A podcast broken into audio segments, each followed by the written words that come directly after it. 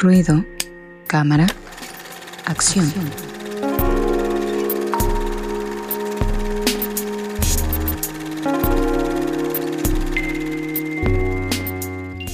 Amigos, ya estamos de vuelta después de la cortinilla y ahora sí, ya estamos en la sección de ruido cámara acción. ¿Qué nos traes preparado para esta emisión, amigo Fabián Rosas?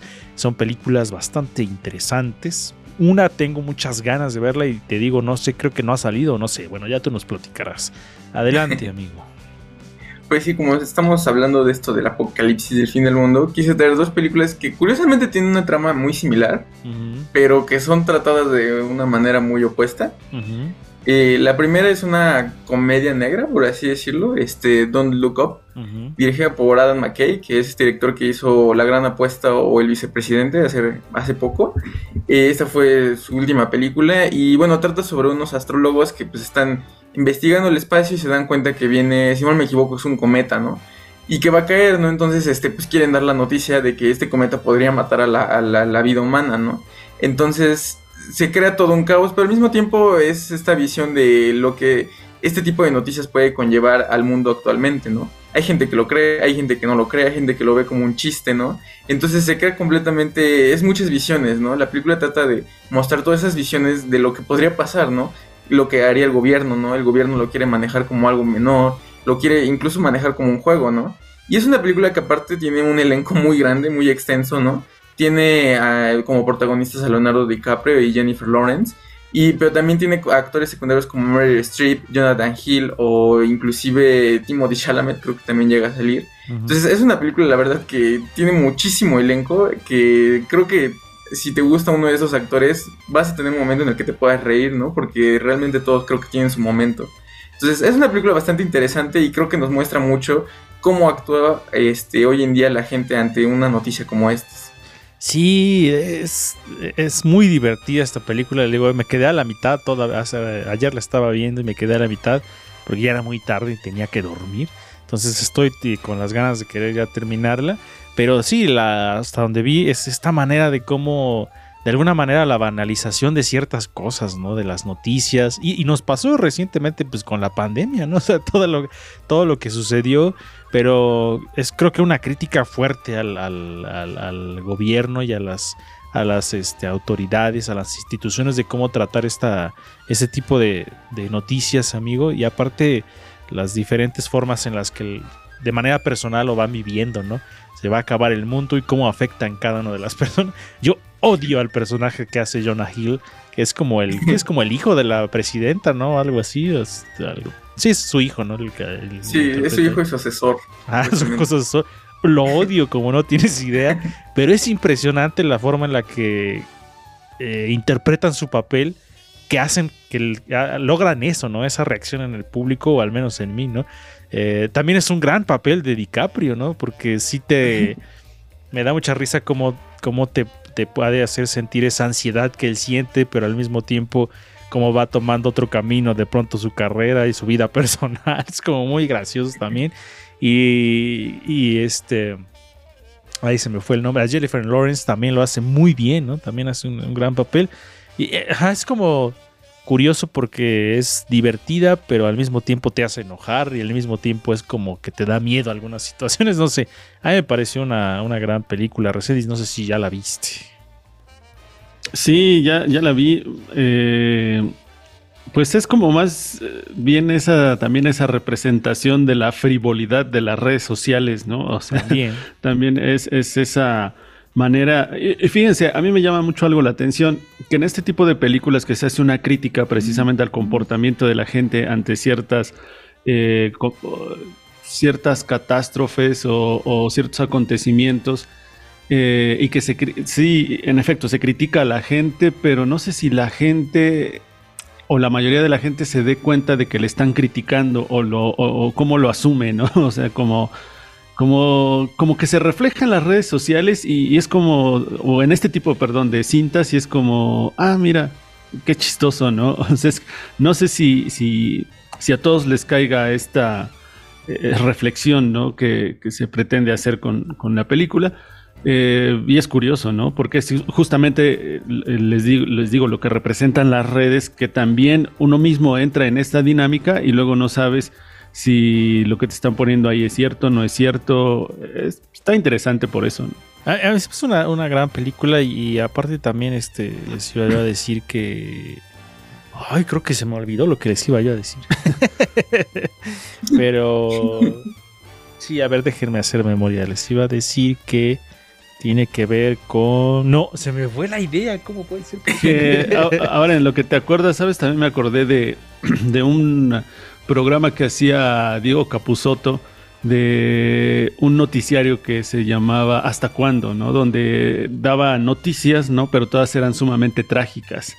Eh, todas, ¿no? Y en todos los, en, el fútbol, en la cultura, en la política, era muy genial porque se, se burla muy bien haciendo la voz de de una persona que, da las noticias, pero como todo es trágico, al mismo tiempo suena como si todo fuera real, ¿no? O sea, tú lo escuchas y dices, bueno, suena muy real, pero, pero, pero es una burla también que está haciendo y, me recordó mucho, ¿no? A, esas cápsulas que hacía él. dos cosas, ¿saben qué me, es que hay otro personaje que que pues es como una representación de lo que ahora es Elon Musk o Jeff Bezos o ese tipo de personajes que también es o, detestable, ¿no? Porque ante toda esta cuestión que está sucediendo quiere hacer un negocio de todo, ¿no? Y la otra es que, por ejemplo, el papel que interpreta Meryl Streep como la presidenta de Estados Unidos y que se toma que toma a, este acontecimiento de que viene un meteorito a acabar con la Tierra como beneficioso para su carrera política me recordó mucho a, ¿se acuerdan cuando en el principio de la pandemia nuestro presidente dijo, esta pandemia nos viene como anillo al dedo? es como, no manches. O sea, y, ah, ya me acordé lo que les iba yo a decir, que es como curioso porque dices, a ver, se están representando estos personajes en esa película, esos personajes sí existen y al mismo tiempo están viendo esta película. O sea, es como una sátira de algo que sí está pasando, o sea, que sí es real, lo que pasa en la película, porque estos personajes sí existen y la gente así lo hace. Es como una especie de Inception, lo veíamos en la película pasada que recomendaba de Christopher Nolan, Fabiano, como era como de... Es como este sueño, pero que sí es realidad y ya no sabes qué es real y la película sí es así, pero... O sea, no sé, es como raro de explicar, amigo Fabián. No sé si me doy a entender. Sí, pues es que justo es eso, ¿no? O sea, realmente es una película que a pesar de que es comedia y es ficción, este, se siente muy real, ¿no? Porque si sabes que sí son cosas, o sea, realmente la gente sí actuaría así, ¿no? Así como lo describe en la película, realmente sí es una descripción muy realista de lo que podría suceder si algo así pasara, ¿no? Con cualquier cosa, porque no nada más tiene que ser un meteorito. Lo vimos con el COVID, ¿no? Con el COVID se reaccionó de una manera muy similar. Sí, sí, sí. Sí, es, un, es, es curioso porque te estás riendo de algo que sí es muy real y que ya lo vivimos y lo vimos que así, sí, así pasan las cosas. Entonces es como chistoso este efecto que causa esa película. Veanla, se van a divertir, está bastante chida. Entonces ahí está la primera opción. Ahora sí vamos con la segunda, que llama poderosamente mi atención. Es, no sé, tiene un tratamiento que se me hizo bastante, una premisa eh, bastante interesante, amigo Fabián. Sí, como dijiste, es una película que tiene una trama similar, pero que, o sea, realmente el director la trata de una manera muy diferente. Eh, pues el director es Lars von Trier, este director que hizo eh, Bailando en la Oscuridad o La Casa que ya construyó. Un director que por sí le gusta tocar temas medio complejos, ¿no? Y esta película es melancolía, ¿no? Eh, es una película que se puede decir que se divide como en dos, porque la primera mitad se desarrolla en una fiesta, ¿no? De bodas, ¿no? En el que nos presentan a los personajes y sus conflictos, por así decirlo. Y la otra mitad que es en la que precisamente pasa que un planeta, ¿no? Que nunca se había detectado, se detectó que viene hacia, se está acercando a la Tierra, ¿no? Y que va a pasar muy cerca, ¿no? Se cree que solamente va a pasar muy cerca, ¿no? Pero conforme la película va pasando, se descubre que quizás este planeta tiene posibilidades de chocar con la Tierra, ¿no? Entonces, es una película muy interesante. En mi punto de vista, la verdad, este, a mí me causó mucho terror el hecho del planeta este, estrellándose, ¿no? Porque creo que lo toma de una manera muy psicológica, ¿no? Este hecho. Y creo que eh, bueno, es un poco diferente a la otra porque si, si viene otra eh, pone cómo reaccionaría quizás toda la gente, ¿no? Este, la sociedad. Aquí es más como individualista, ¿no? Sobre cómo reaccionaríamos nosotros como personas, ¿no? Si llegáramos a vivir esa situación. La protagonista es Kristen Dunst, esta actriz que, bueno, le hizo de, en Spider-Man, ¿no? De Mary Jane, y hace poco en El Poder del Perro, y la cual ganó en el Festival de Cannes a Mejor Actriz por esta película. Sí, se me hace una película con un tratamiento muy chido, ¿no? No, no había topado una película de ciencia ficción que se rozara también con este cine conocido como cine de arte, ¿no? A mí me, o sea, aparte visualmente se me hace muy interesante, amigo, porque lo que vemos en el tráiler, que ustedes lo están viendo en su pantalla seguramente, eh, causa como, no sé, o sea, es, como, como un misterio esta película, como se me hace como muy mística, eso, a eso me refería, como muy mística esta película de visualmente tratada con una misticidad que no había yo visto en otras producciones, amigo Fabián Rosas. Sí, pues de por sí Lars von como que le gusta mucho tocar ese tipo de cosas, ¿no? Creo que se parece un poco a lo que hizo este Tarkovsky en Solaris, ¿no? Que toca como el tema de ciencia ficción también desde un punto de vista más filosófico, ¿no? De cuestionarse un poco cosas ya más existencialistas, ¿no? Eso. Entonces, creo que es un aspecto muy interesante de la ciencia ficción. Y bueno, decir que esta película es parte de una trilogía, ¿no? Que él llamó la trilogía de la depresión, es la segunda parte de esta trilogía, ¿no? Eh, entonces, ese es como otro elemento como para poder leer la película. Eh, este tipo de cine, Resendiz, hasta medio contemplativo, pero que se me hace una excelente mezcla con la ciencia ficción, que eso no pasa muy, muy seguido, ¿eh? la verdad son piezas que resaltan por ahí entre tantas otras producciones. Me acordé de estas notas que luego llevan los diarios. Eh, por ejemplo, recientemente, hace algunos eh, días, eh, Excelsior sacaba una nota, me parece, de que el Sol se tragó un planeta, ¿no? Y que si era que el que seguía, se cuestionaba si el que seguía era la Tierra, ¿no? Entonces, son esas. Y he visto varias, ya varias notas así. Eh, de que y en algún momento también eh, se creía que venía un meteorito que se iba a estrellar contra la Tierra, ¿no? Pero que al entrar a la, a la atmósfera se iba a desintegrar y, cosas así. Entonces me acordé de esas situaciones por las que pasamos los, los seres humanos en algún momento, pero que también lo vemos como algo impensable, ¿no? Algo que no va a suceder y seguimos con nuestra vida cotidiana, ¿no? Entonces, eh, esta mezcla, como dicen, de la ciencia ficción con lo catastrófico, pero al mismo tiempo hasta con lo reflexivo es, extraño.